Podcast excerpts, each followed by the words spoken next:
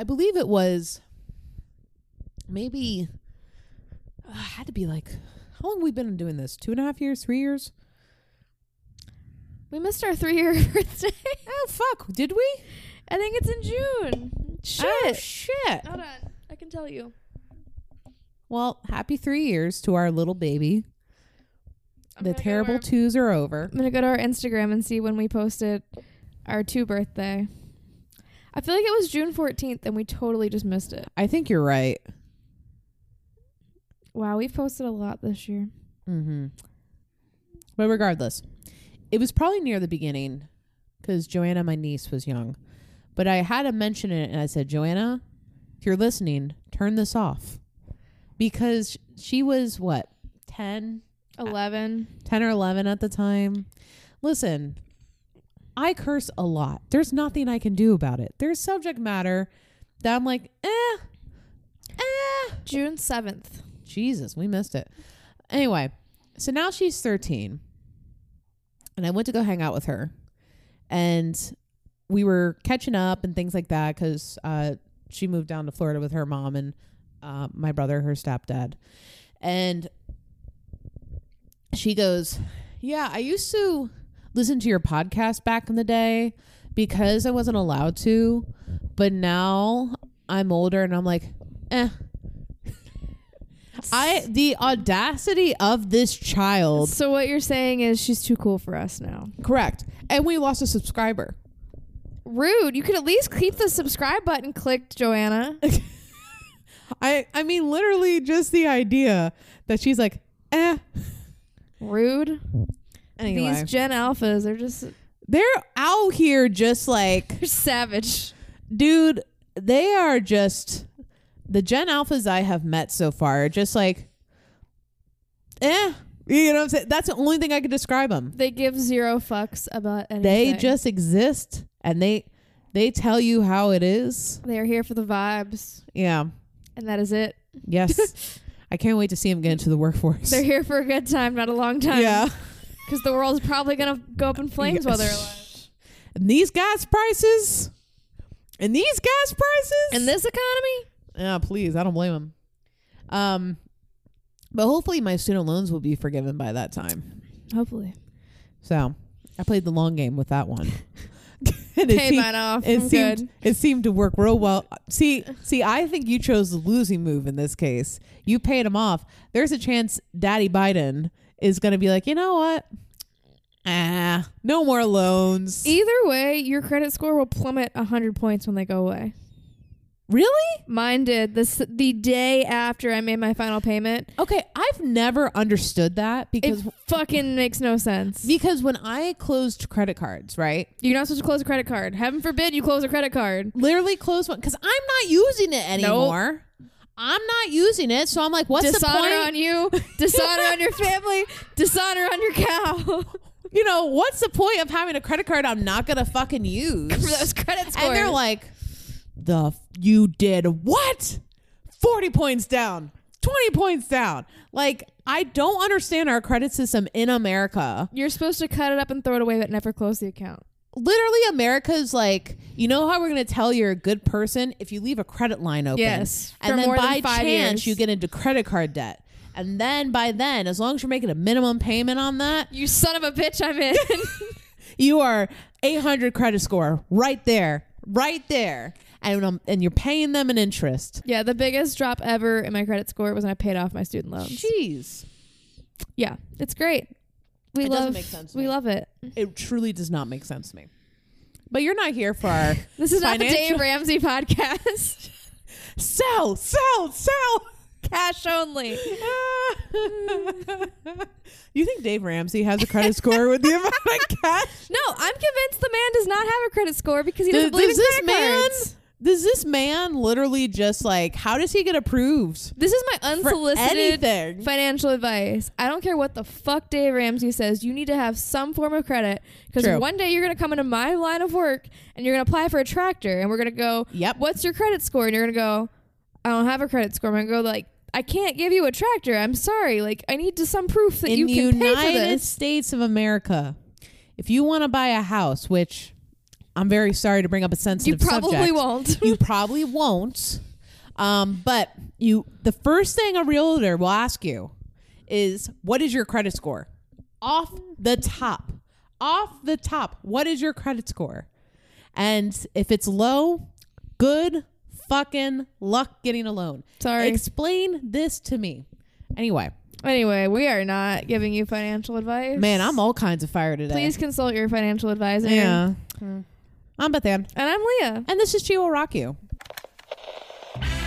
Where are they getting a dub in a CBS executive meeting? No.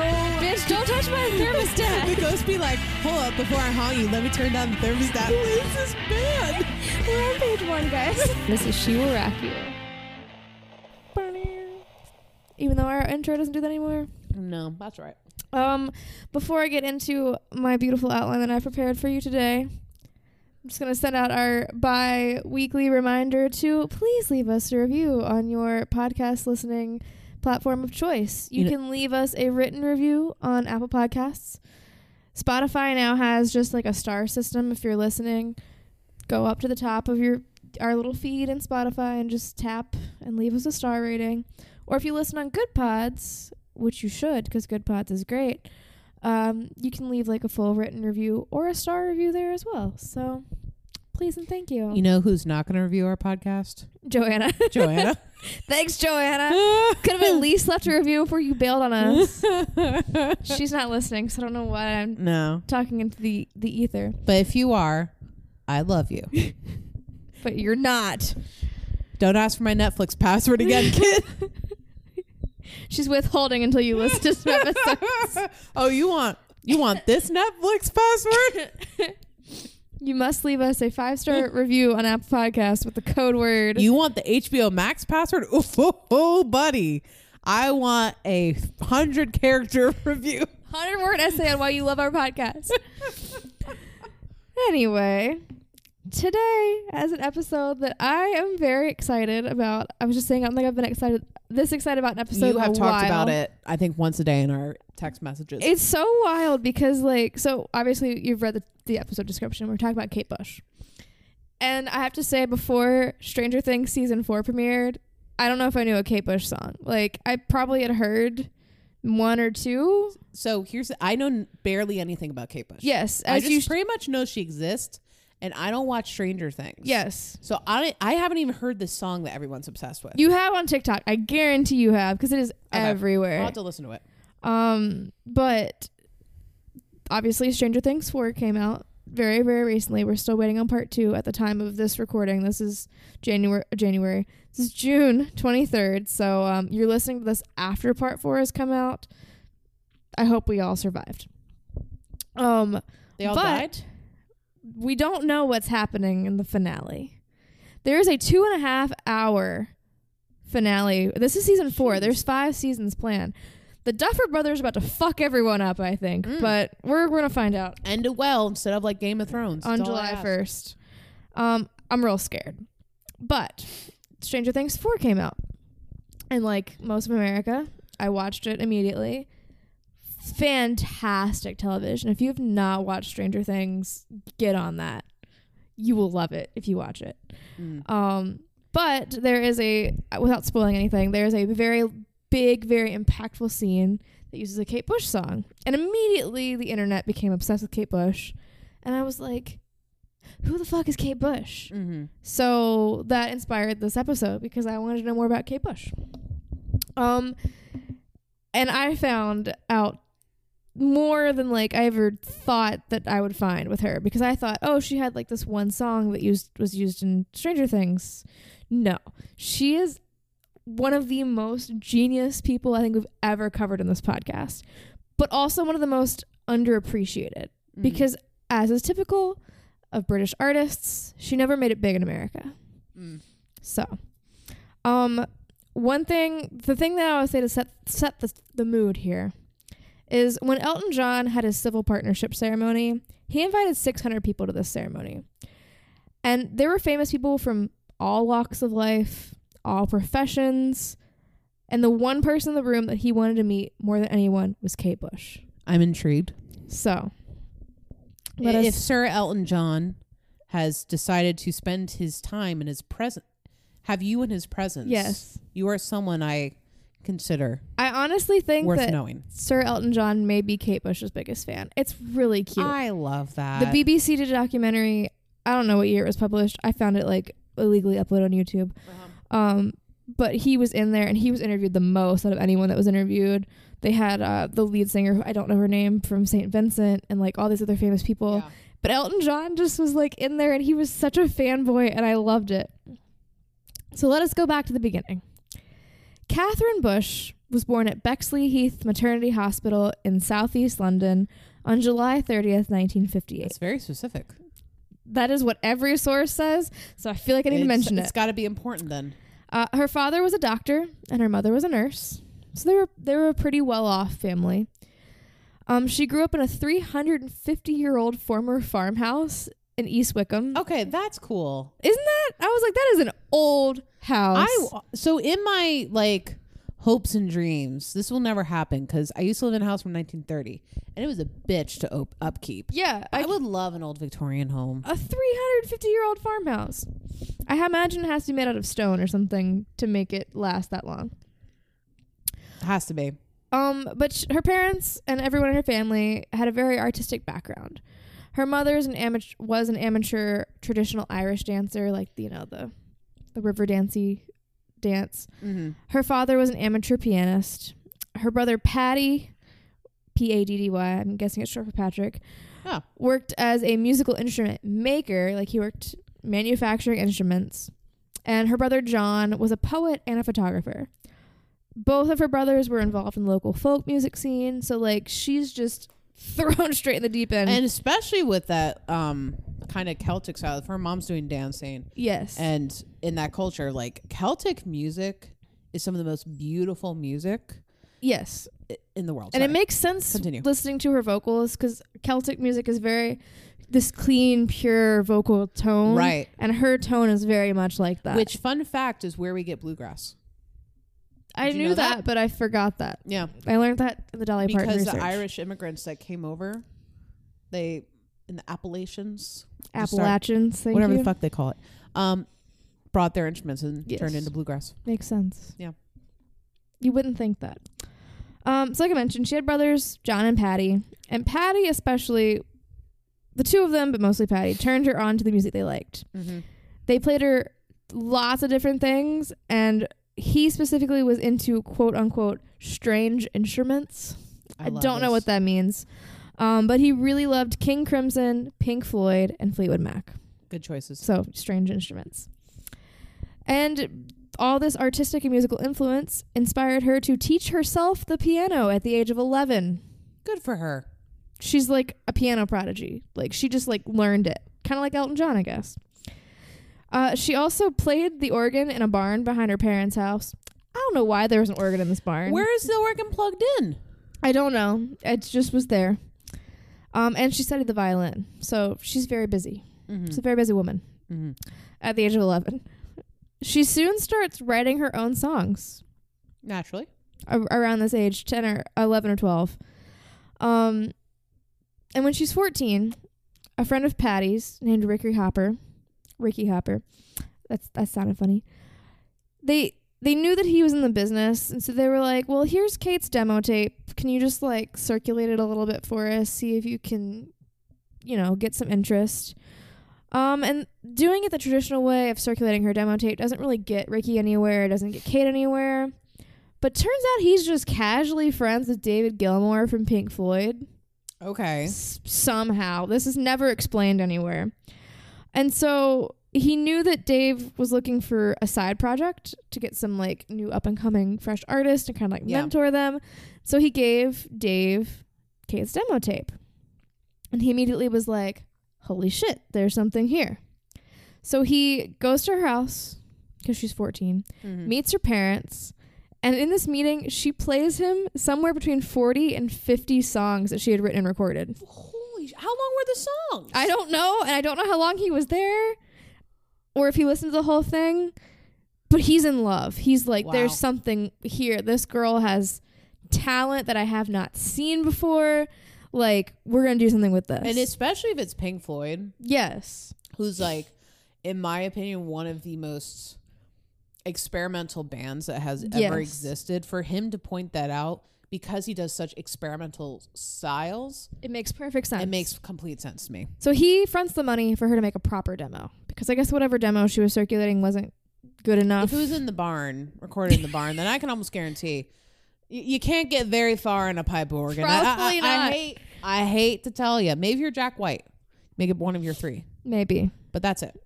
So he fronts her recording a proper demo album um, with like actual backing musicians and arrangements and whatnot, and he starts he starts personally circulating this to record companies, which Mhm. carries a little bit more rate more weight than Ricky walking up into a re- random records company and being like, "Here's this girl I know." Um, and so once Kate finishes cutting her demo, around the same time, Pink Floyd is cutting "Wish You Were Here." Mm. You know, just a small little album how about that? um, at Abbey Road Studios. And so one day, the record, his record company EMI is there, like play us some, play us some tapes, Dave. What are you working on? And he's just like, so do you want to hear this demo that I have of like this this girl you might like? And they're like, sure. And so he plays them her recording of The Man with a Child in His Eyes, which is going to eventually go on her debut album. And immediately they were like, thank you. We will take that. Yeah, we that- would like to sign her. This is now EMI property. exactly. please, co- please hand over the cassettes, sir. Those are mine now. At this point, she's 16. She just signed a record deal with EMI and gets a 3,000 pound advance, which is a lot of money for That's a a 16 lot year of old. money. For nothing, for having really nothing recorded. She gets put on a retainer for two years by Bob Mercer, who at the point is the managing director of EMI's group, whatever division. Yeah. Um, and according to Bob himself, he was like, "This material is ready to release right now. Like her demos were pretty much release ready, but he knew in his heart that Kate was too young to handle fame because she's only 16, Yeah. and so he made her wait two years. You know, I know she hated him in that moment, but that was probably a great decision. Yes, And you know, more people need to be like Bob. yes, Bob. More people need to be like Bob who can look at her and be like, that will fucking destroy her. yes, She needs to wait until she can handle it. exactly. Excellent move. But he knew something was brewing on the horizon. Because at this point, the British record industry was like getting super stagnant. It's a prog rock scene, but it's been prog rock for a while. Yeah. We got punk over here, we got prog rock over here, Right. and you got like your singer songwriters over here. Mm-hmm. And everyone's like bored because it's the same shit every day. They only got three genres. In They got three genres. They got. Th- we got. We got three genres for you in Britain. and that's it. um, and he knew that people were going to be looking for the next big thing. And this next big thing was going to be experimental acts. Pink Floyd hasn't quite popped yet because they haven't released the they wall. haven't released. Yeah. Um, so almost immediately she sparks up attention in like her little circle because no one can figure her out. A lot of 16 year old oh blah, blah. when a lot of 16 year olds release music, you can really really clearly hear their influences because at that point Yeah. they're pretty much just emulating whoever they idolize. Right. But Kate, you can't figure it out with Kate. There is nothing in her music. It's the beauty of someone who just followed what was in their heart. That's exactly what it is. So in this two year interim, or maybe right before, we're back in 1973. Kate and her brothers attend the last Ziggy Stardust show at the Odeon Mm. in London. Now this is important because for starters, like she really looked up to Bowie. Bowie was Bowie was a really big influence on her. Um, but at that show, and right before he really broke onto the scene, David Bowie studied the art of mime from Lindsay Kemp, who Okay. is a famous, famous, famous choreographer. Um, and she went to the show and was like, "I want to learn to move like Bowie." and learn like learn to move like Lindsay. So she takes her advance money, her three thousand pounds, and signs up for interpretive dance classes, studying with Lindsay Kemp at the Dance Center in London's Covent Garden. And at this point in her life, there's an interview in this documentary with Lindsay Kemp himself, and he's like, Kate was literally like the m- shyest person I've ever met in my entire life. Mhm. I had to f- beg her to come to the front of class. Like she comes in her first day, she's in the back corner, like do not do not perceive me. I am not here. Um, but studying with Lindsay, she said that she learned how to express herself without sound. Hmm. She said that her movements would express more than she could ever say with her voice, and she's going to let them speak for herself. And this is very important just in her whole career. Pretty much every video she's ever released, it's her dancing. And it's not just like, uh, we'll talk about it in a minute, but it's not just like, here's a choreographed, like, you know, what's popular in the 80s dance. It's like interpretive, modern dance that it's it's her dancing her music. I don't know how better to explain it. yeah. Um. Uh, and so she shows up to class. She's shy, but once she starts dancing and like figuring herself out and figuring her body out, he said she immediately went wild. Like she something clicked inside of her, and it just made sense. Um, on her first LP, The Kick Inside, which she eventually released at 18 out of that demo tape, Mm-hmm. she dedicates her song "Moving" to Lindsay Kemp for helping her like learn how to move nice. which is super cute. But this is also hilarious because the whole time she's studying under Lindsay at this dance studio, she never once mentioned to him that she's a singer and was aspiring to be a singer. He thought the whole time she wanted to be a dancer. Hmm. Um, so one day he comes back to his office and like a signed copy of her LP is just sitting uh, like scooched under his door, and he was like, "What is this?" Hmm. Little did he I know. have no clue. Um, so to kind of fill this in between time before her LP officially drops, she also joins her brother Patty's pub band as a vocalist to kind of get some stage experience. Right. She's she's very green.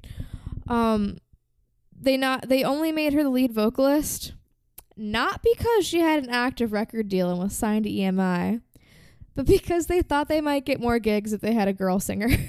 And there it is. There it is. Were they wrong? Probably not. Probably not. Um, it was great for her though because it gave her experience, gave her perf- some time to perform in front of a crowd and like really hone in exactly what she was doing, practice her dance moves as she's studying at the conservatory.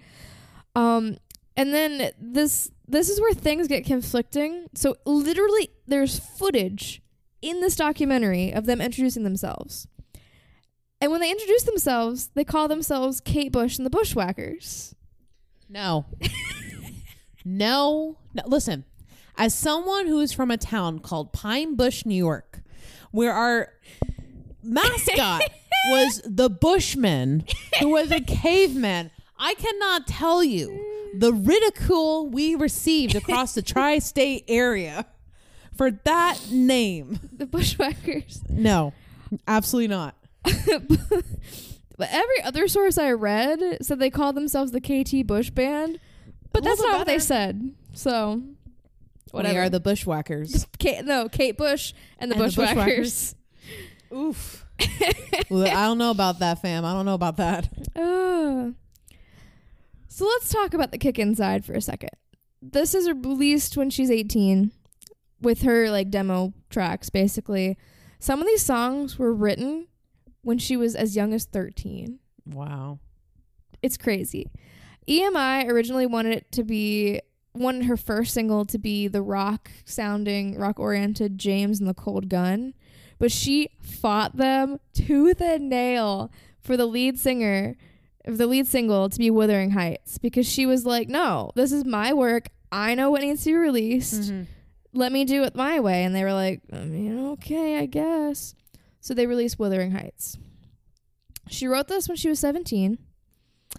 Um, in the in the UK alone, The Kick Inside sold over a million copies. Like pretty great success for a debut album.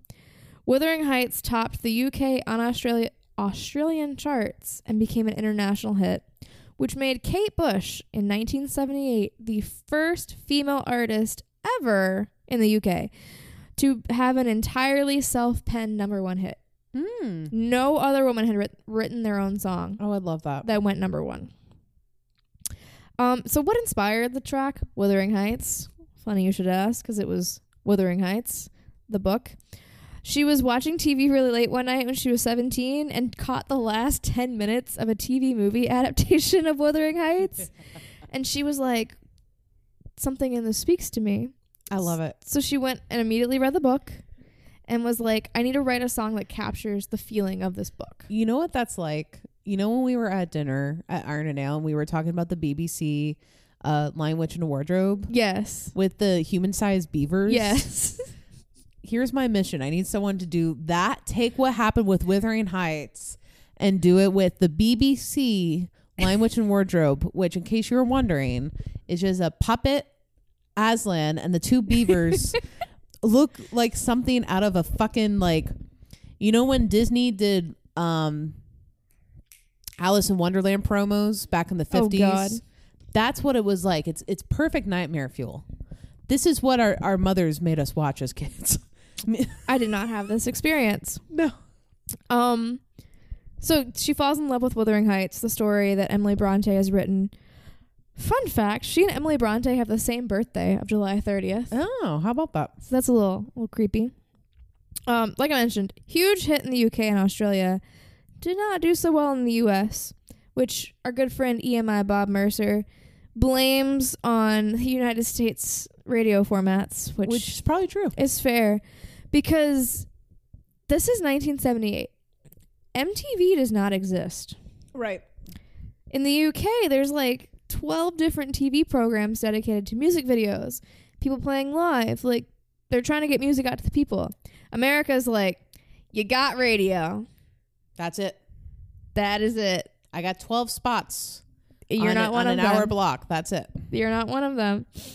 And so she really pioneered the visual format of music, Mm-hmm. which Europe was very receptive, receptive to. Yeah. America wasn't quite there yet. What else is new? Yeah. Um. Also around this time, you know, because she's a woman, she's got to have some kind of crazy issue. EMI decides that the way they're going to promote this album is with a poster that has her in a tight pink top where you can just like very clearly see her boobs. Okay, so literally, Mr. Bob Mercer at 16 is like, "You're not ready for fame. She's 18 now. fame is gonna destroy you. You're 18. Get on that skin try. Yeah, basically. Don't don't backtalk me. basically um but he he later she regretted this choice immensely by EMI. She said in an, in a later interview in eight, 1982, people weren't even generally aware that I even wrote my own songs or played my piano myself. The media just promoted me as a female body, and I've had to Mm. prove that I'm an artist and a female body. Ooh, that's deep. Yeah. That's really deep. Well, that's like with Lady Gaga, honestly. Yes. There was a whole persona built off of her. And she I, I know she did part of this, but I know it also she realized it wasn't her authentic self. She's kind of lumped into doing it. Just like having these weird moments. But then she'd like I remember watching the 2012 where she was doing the Sound of Music. Yes, that changed the world. And I was like, holy shit. I was like, how does she have this good of an operatic voice? She's and then she got on a piano and a couple times. I'm like, holy shit. She's just as good as Liberace. yes. Yes. So I get that. Um, so let's let us go revisit the music scene because you know two years ago, Mr. Bob Mercer was like, Mhm. "We're ready for experimental shit." So Kate is born out of the prog rock scene. She immediately breaks that mold. Not Yeah. if there if there was a mold of the prog rock scene because they're kind of just doing their own thing over here. She breaks that mold. The punk scene hates her because they see her as an entitled little brat who had rich mommy and daddy who were buddies of David Gilmour and got her like this record deal immediately. So she's like everything that punk rock Yeah. is against. Um, and then the singer songwriter category of music is the only time, like your Joni Mitchell's, it's the only time that females are ever getting radio play at this Mhm. point in, in time. Um, and this is a very loose quote because I don't remember exactly how she said it in the documentary because I didn't write it down at the time. But in this documentary, she says, says something along the lines of the men get to play rock and roll. Their music was allowed to be intrusive. I Mm. wanted to intrude and I wanted Mm. people to hear me. Mm. Man, she got good pull quotes. Preach. So the next year, we're in 1979 now. She releases her second album, Lionheart. Wow was the first single off the second album. wow.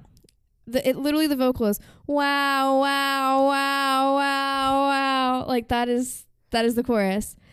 It's super experimental, as is pretty much everything we're ever going to talk Yeah. about. And really shows what she can do with her voice. So if you've not heard Wuthering Heights, she very much puts on like this character voice. It's like very shrill and I can't I can't emulate it, so I'm not gonna try. Um and this is a completely different sound. Like she doesn't even sound like the same person in WoW as she did in Mm. Wuthering Heights. Unfortunately, because it it can come across a little ridiculous, this video does get parodied for years to come, especially by British comedians. Um, which someone I don't know who they were in this documentary said, you know, it just shows goes to show that boring artists are very difficult to make fun of, but the interesting ones are easy. Hmm.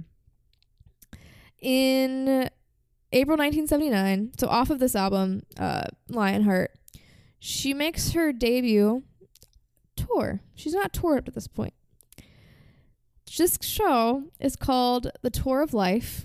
It goes on for six weeks and it combines music, dance, mime, magic, Wow. and theater. magic. It's a magic show There too. is there is a magician on stage with her oh, while she performs. Oh. Sounds incredible. It's described by The Guardian as an extraordinary hydra headed beast combining music, dance, poetry, mime, burlesque, magic, and theater. oh, I love everything in that. It's it sounds incredible. Like I didn't go looking for footage because I was on a time crunch, but I'm not sure footage exists. It should, but I'm not sure it does. These shows were notable because of her dancing, her complex lighting, and her 17 costume changes. And and you wonder why Elton John loves her. 17 costume changes. And this is where Kate really starts to pioneer the music scene. Like she's already breaking molds, but because of her need to dance and move around as she sang, sound engineers were like, "How are we going to mic you? Like you can't you can't just take a corded mic on stage Right. with you." So they invent the headset mic for Kate No Bush. way. Yes, they take a wire coat hanger and a tiny radio microphone and figure out how to put it around her ear and put it by her mouth so that she can keep changing costumes and moving around. Oh, that's cool. Yes. That's cool. Yes, that's why I, this is one of the many reasons I'm excited about Kate Bush. Um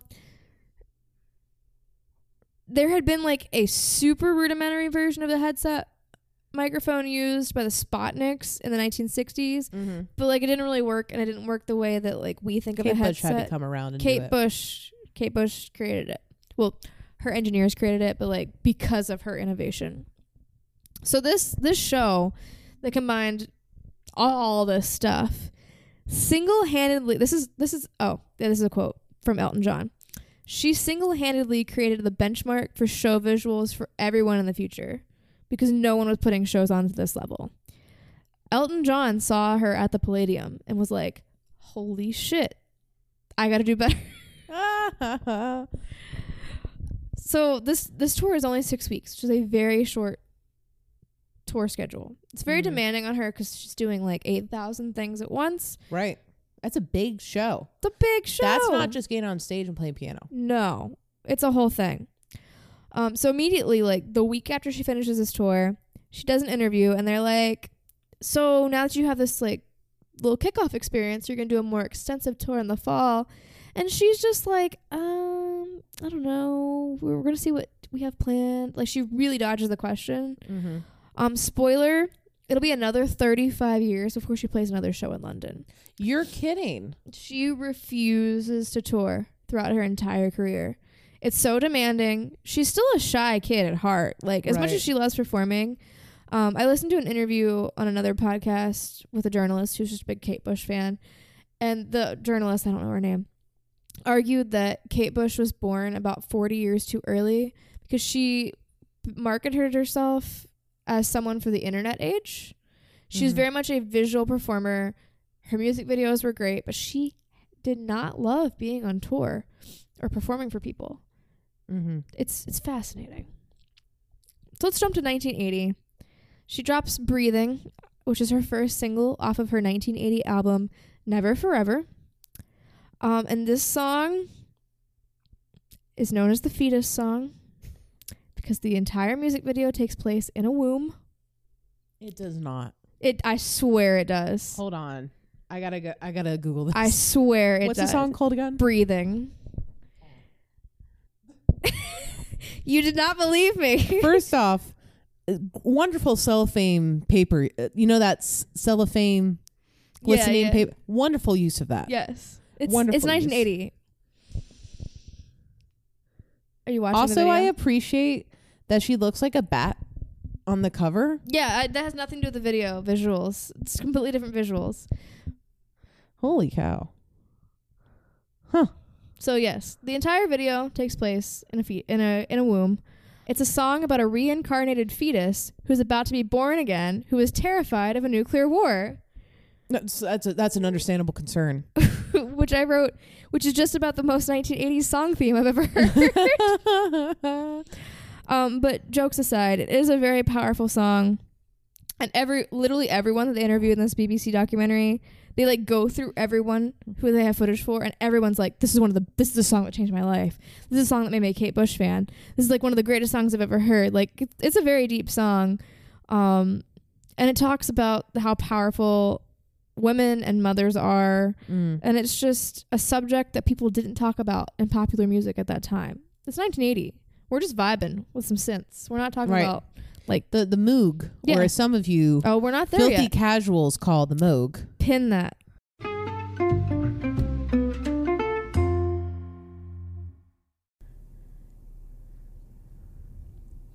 Test, test, test. Melomaniacs record collection. And I can just read what Ruth wrote me if you want me to. Okay. I have not read this I have not read this through, so I'm just going to wing it.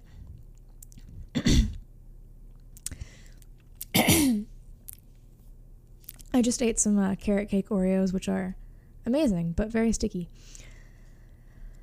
They're really good. Anyway, I need to mute Facebook because I just got a message and it went ding. Go away. All right. Take two. In the early morning hours of June 22nd, 2022, Tanner Morris stood in the street watching his dreams go up in smoke. Like, literally. Tanner owns Melomaniac Records and Cafe, which is a record store slash coffee shop in historic Mebane, North Carolina.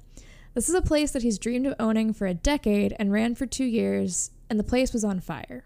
Thankfully, all of the extensive damage is repairable. It'll be a while, but this awesome and popular shop will once again serve coffee and be a place where artists of all kinds can hang out and collaborate.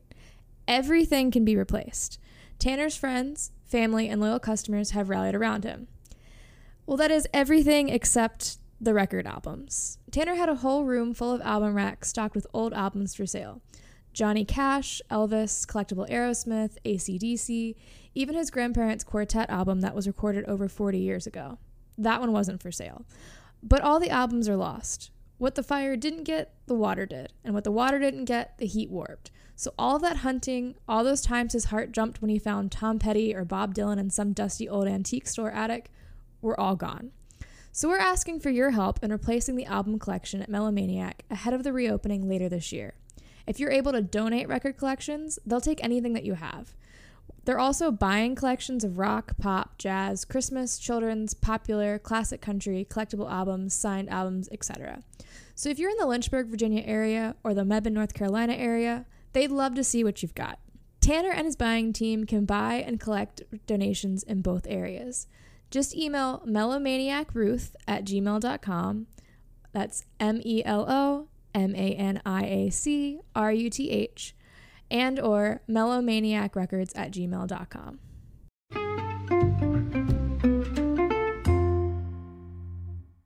So, funny you should mention synthesizers because in January 1980, Kate Kate at this point has struck up a friendship with Peter Gabriel Okay. and provides backing vocals for his record Games Without Frontiers. And she goes into a studio and he's using the brand spanking new Fairlight synthesizer.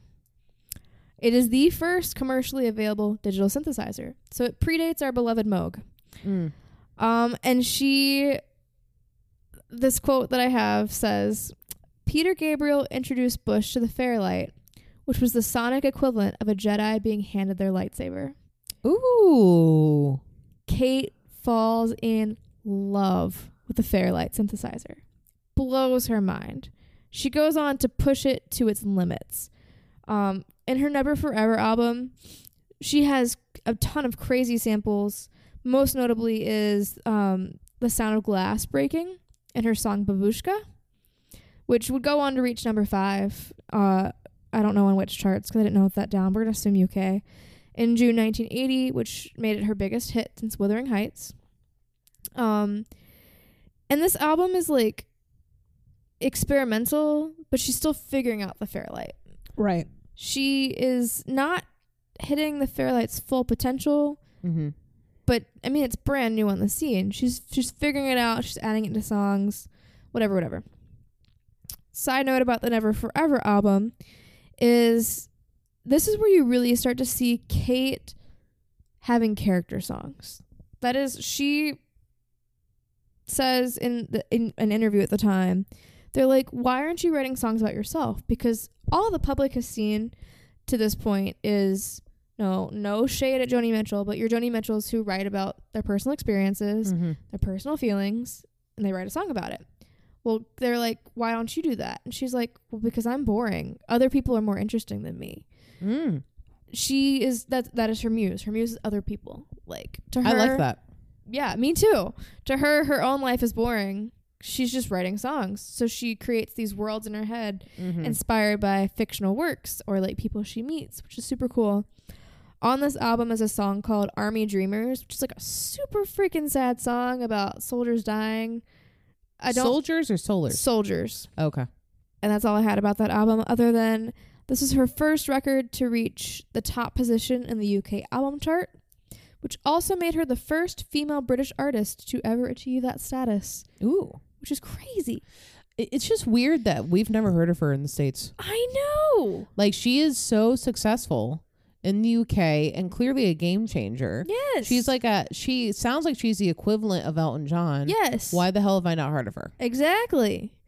Because I guarantee, I mean, American radio does suck, but we, as we've learned, like American artists are not receptive receptive to people who are experimenting. Yeah, that's true. And sometimes the first time you're listening to one of her songs, like Wuthering Heights, for the the first couple times you listen to it, it's kind of off putting. Like it's not a song I'm gonna throw on and like jam out to, but it's a really genius song, Mm-hmm. and y- Americans aren't smart enough for that. Correct. I say this as American. so let's go talk about her fourth album called The Dreaming. And at this point, it's 1981. She's like, I've had it with everyone else producing my art. I'm doing it myself now. So she writes, produces this entire album by herself Mm. with the Fairlight synthesizer. There you go. And this is where she takes the Fairlight and literally says, let's crank it up to 100. Some of the sounds that she sampled with her synth for this album were helicopter blades, didgeridoos, and a chorus of fake sheep. I love that. Um, the title track, The Dreaming, is about the destruction of Aboriginal homelands, which is where the didgeridoos come in handy. Um, and I mean, Kate is an experimental artist, but this is where she moves away from like, can I play this on radio to what can I do? Mhm. How can I make this art sound like it sounds in my head? Um, and she just starts to not follow rules, which is totally cool. She experiments with, experiments with entirely new production techniques. She makes this like crazy blend of musical styles like a musical soundscape. Um, and this album is pretty much considered to be a near exhaustive use of what the Fairlight synthesizer can do. So she literally said, "Guess what? You're my bitch now." basically um and she starts to write songs that mean a lot more to her not that her other songs didn't but like sh- there's just a shift in her tone a little Yeah. bit Sure. Especially when you've been writing for that long. yeah It's bound to happen. this is her fourth album she's written quite a lot of things um she does continue her storytelling tradition she looks outside of her own personal self she watched or she drew some inspiration from old crime films for the song there goes a Tenner She pulled from a documentary about the Vietnam War for Pull Out the Pin. She looked at the plight of indigenous people in Australia for The Dreaming. Houdini is about Houdini's death. Mm. Um, and Get Out of My House is inspired by Stephen King's The Shining. Ooh, Yes. that's cool. So she's drawing inspiration from everywhere. In a 1993 interview with Q Magazine, she said, This was my She's Gone Mad album. Like, she just threw everything at the wall just to see what happened. Um, and it became her first to enter the US Billboard charts. Surprisingly enough, it only hit 157, but she was there. Yeah. Critics didn't love it because it is kind of a little, a little out there. But among Kate Bush fans, it's like a cult favorite because it's it's crazy. Um, she does release "Not a Tenner" as a single off of this album, and it's her only single ever not to chart because people just didn't understand it. Right. It was too experimental, even for the Brits. Um, but all this experimentation was going to get her somewhere. She just didn't know it yet. But first, for the dreaming, she spent the better part of two years jumping from studio to studio around different parts of England. And so for her next album, she knew she wanted to get a studio where she and her team could just like camp out and Mhm. stay there for months on end. And so I don't know if she bought a studio or they rented out a studio. It's very unclear. But for this next album, they are in one place for the entire time. And this makes all the difference because she's no longer stressed about like, what do we have to move from this studio to this studio? What do we do in this last session? Da-da-da. And she says that being in one place for the first time ever in her career set her free creatively. Mm. So she goes on to write, and I'm pretty, she did produce, yes, to write and produce Hounds of Love, which is considered her magnum opus. When this album released, it tops the charts in the UK, knocks Madonna's Like a Virgin down off the number one spot. Wow. Um, the format of this it really takes advantage. This is like the most 19 what we I don't know what year we're in. 1985. The most 1985 format. She really takes advantage of vinyl and cassette being the media of the time. The first side, the A side of Hounds of Love, contains five quote accessible pop songs. They're very much if you think 1980s synth pop, they've got that vibe. Um, and that's where all our singles come off of that side. You got Running Up That Hill, Cloudbusting, Hounds of Love in the Big Sky. All of them are bops. Like this album, I'm now obsessed with this album thanks to this this research. At the time, Running Up That Hill, which is the Stranger Things song, reaches number 3 in the UK. Um comes over to the US, climbs it to number 30 on the Hmm. Billboard Hot 100 in November 1985 and actually earned her nominations for the Best Female Solo Artist, Best Album, Best Single, and Best Producer at the 1986 Brit Awards. Don't think she won any of them, but That's cool. it was her first nomination. So, like I said, first single off this album was Running Up That Hill, which did great. And remember, music videos are not really like everyone's preferred way to consume music at this time. Mm-hmm. and sh- but she makes i think arguably one of the best music videos of all time for this song. In the video she's not singing the song like at all. She's not lip syncing it like in your classic music video. She's doing a choreographed modern like interpretive dance song while this song plays.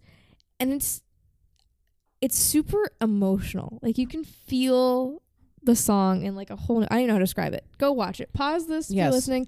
Go watch it. I'm gonna watch it after this. come back. Um which was not popular at the time because this is the same year or roughly the same year as Michael Jackson's Thriller. Like we're doing choreographed company pieces basically. Mhm. We're not doing modern interpretive dance. Um and it really I think it makes a difference. It makes it's extremely emotional. Hounds of Love uh I don't know why I put this in here, but it's third single in 1986. That's all I wrote. Uh and I'm going to I, I wrote I'm to say it. This album fucking slaps. Mm. It's somewhere on the 500 albums. I didn't make a note. I called it when we get there. Sorry to whoever's our guest at that point. Also in 1986, because she's she's a very busy woman at this point. She's always always busy, man. Always busy. She eats, sleeps, and breathes this, but she's not having to tour. That's nice. which makes a difference. I think. I could see how tour. I, I don't think touring's for everybody, no, even artist wise. no. I- ABBA, or ABBA didn't tour that much either. So Mhm. like, some just don't. Um, she releases a duet with Peter Gabriel, her old pal, called "Don't Give Up," which Elton John credits to helping him, like the sole credit of helping him get sober. Oh, He said he listened to it so much when he was like trying to that's go sweet. through rehab. I love that so much. Um, so they end up having a UK top 10 hit with this song.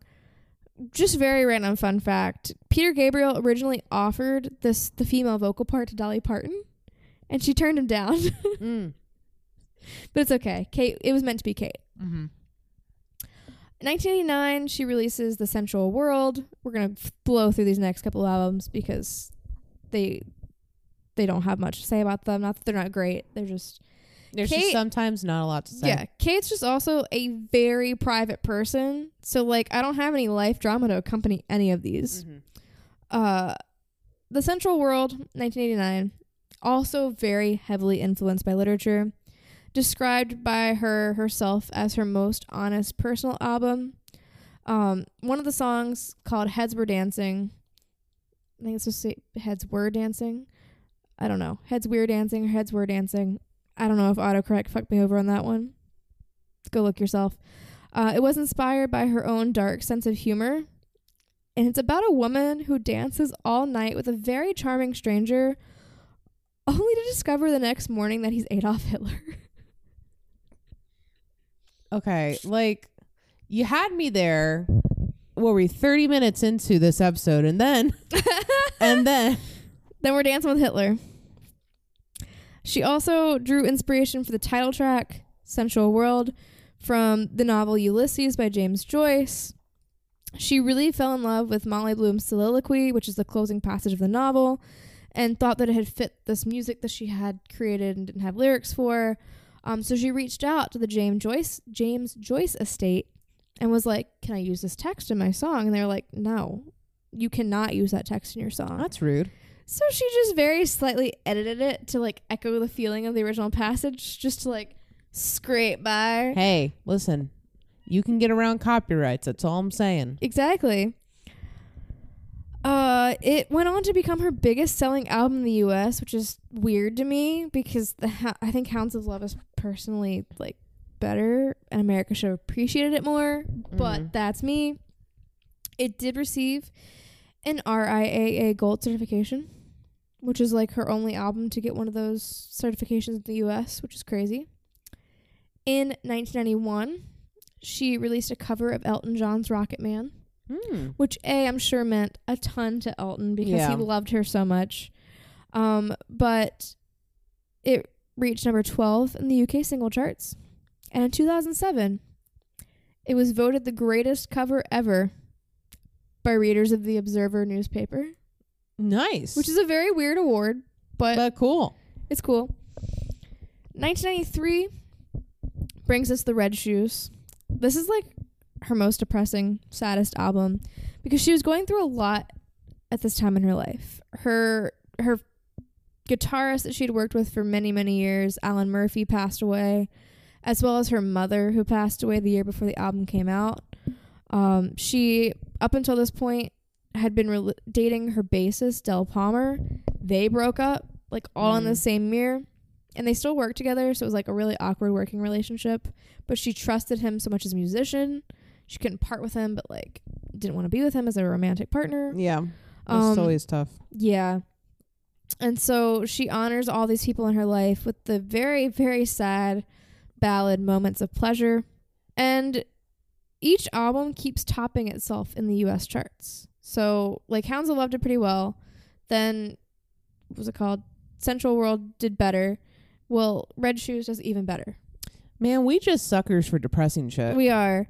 She reaches number 28 in the US album charts which is Wow. really high. Um but the only song that would do like individual song that would do well in the charts was Rubber Band Girl which only peaked at 86 mm-hmm. which isn't great. Um she's not toured up until this point in her life mm-hmm. other than the the original tour. And the initial plan had been to tour with this release, but it just like didn't feel right for her to tour with all this death in her life. So she was like, eh, you know what? Instead, we're gonna we're gonna produce these tracks live and not like modify them in studio, which was different than her last three albums. And then they were like, that's gonna be too hard to recreate on stage. So no tour for us. Okay, bye. Mm. And this album really split her fan base. Half of them really enjoyed the intricacy of her earlier compositions because it had been, you know, layered upon layered in the studio and lots of overdubbing and stuff. And then other fans were like, no, I like the stripped back version because you can really focus on the lyrics and the emotion and, you know, as it always does when an artist changes their sign or their sound. In 1998, everything changes. She moves out of London to Berkshire with her guitarist Danny McIntosh. They get married. Oh. They have their son Albert, Oh. who everyone refers to as Bertie in this documentary. Cute. Uh, that same year, he's born in 1998, and she just disappears to take care of her kid. She planned on taking a year off, but you know, life happens. Yeah. So 12 years later, she resurfaces in 2005. Literally, no one knew where she was for 12 years, which is crazy.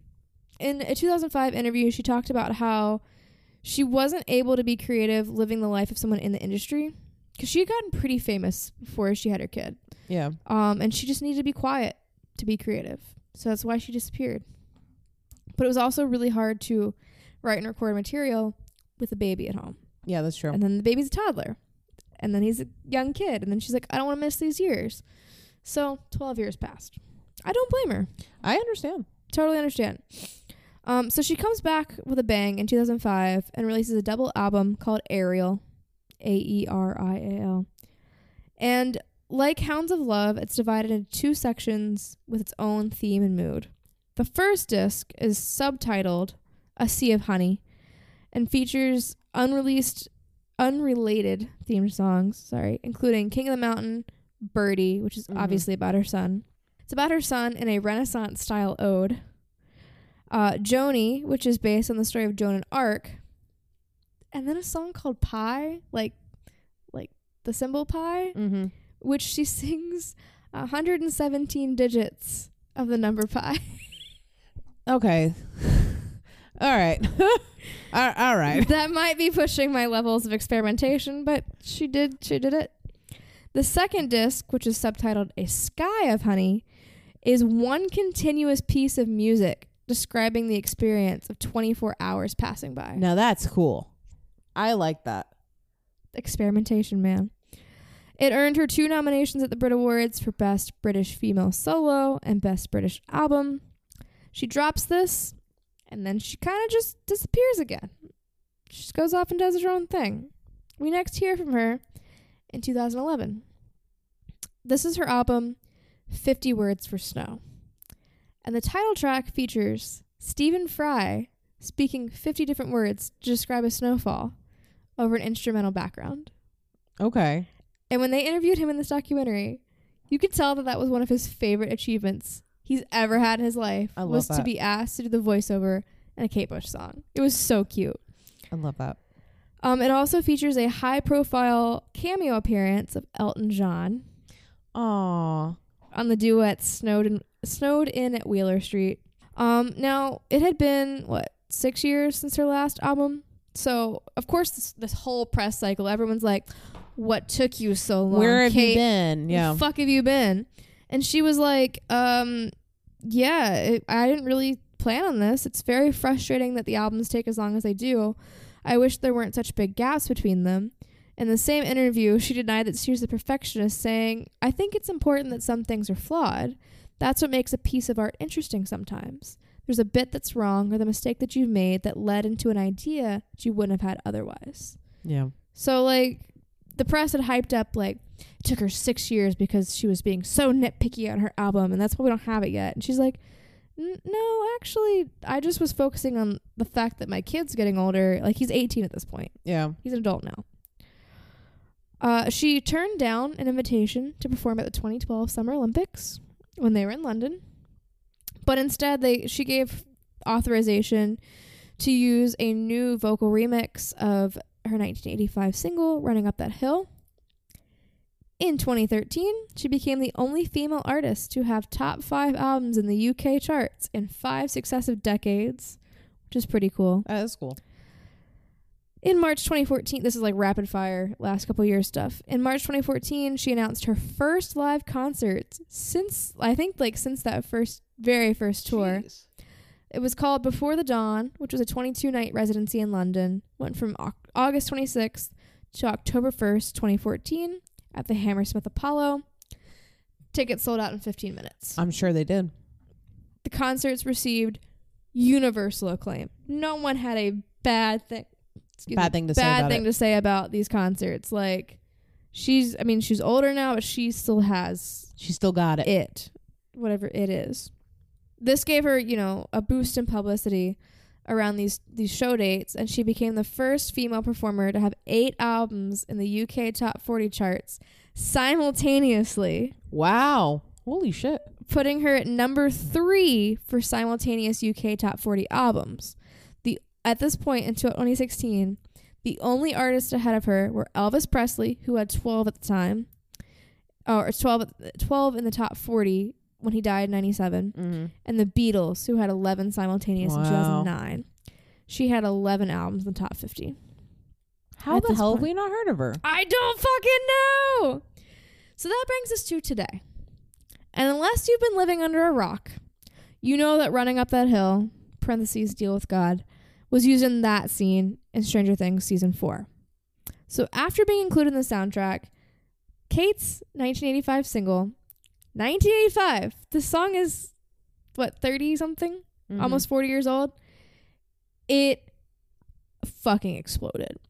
It gained so it became the most streamed song on Spotify in the US, the UK, Ireland, Canada, Australia, New Zealand, and pretty much every country in the world.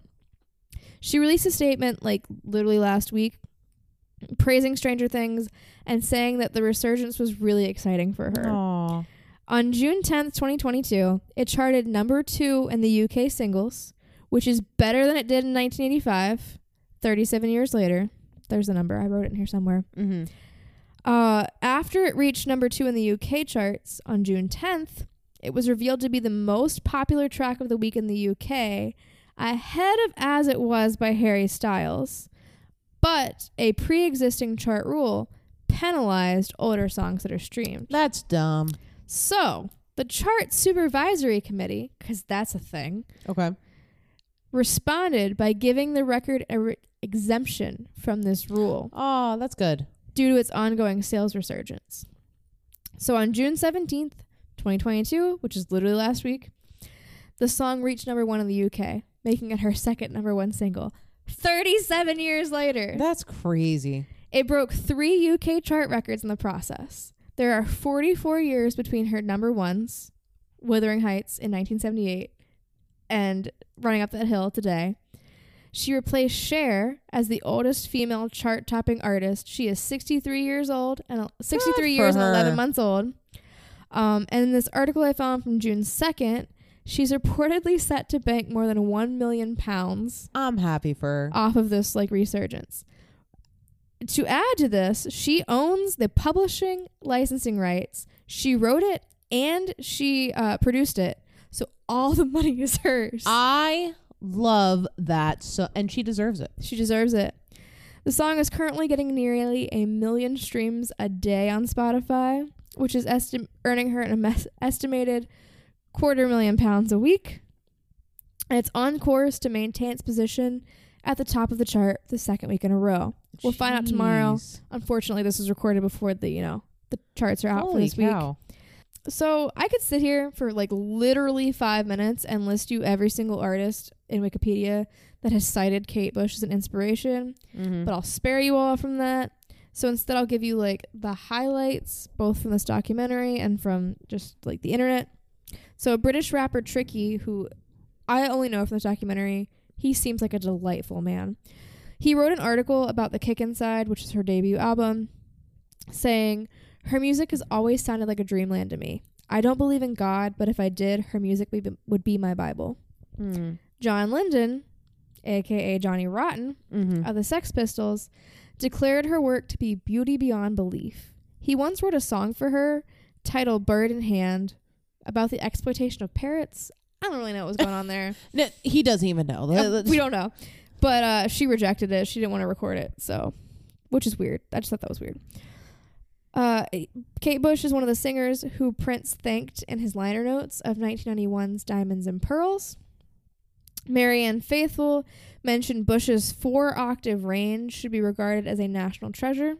She said, quote, My favorite instrument in the whole world is the human female voice, and Kate Bush is one of the reasons why. It is by far a Stradivarius, which is why she rarely deals with the press or isn't in a rush to record. She's one of the few who can be above all of that. In 2020, Grazia magazine conducted an interview with UK Prime Minister Boris Johnson. And when asked about the five most influential women in his life, he placed Kate Bush at the fifth spot after debating between Queen Elizabeth II, Margaret Thatcher, and Kate Bush. Yeah, those are hard choices. so I come before the council with my appeal of including Kate Bush, the experimenter, into the Saint, the She Will Rock You patron saint Hall of Fame. There's nothing left in this, but to Kate Bush. To Kate Bush.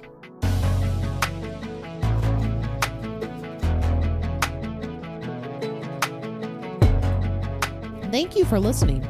You can leave us a review on Apple Podcasts, Spotify, and Good Pods. Special thanks to Death of Fawn for our intro riff. You can visit our website at shewillrockyou.com. There you'll find our socials, show notes, contact us, and merch. Other than that, don't do drugs. Don't do drugs.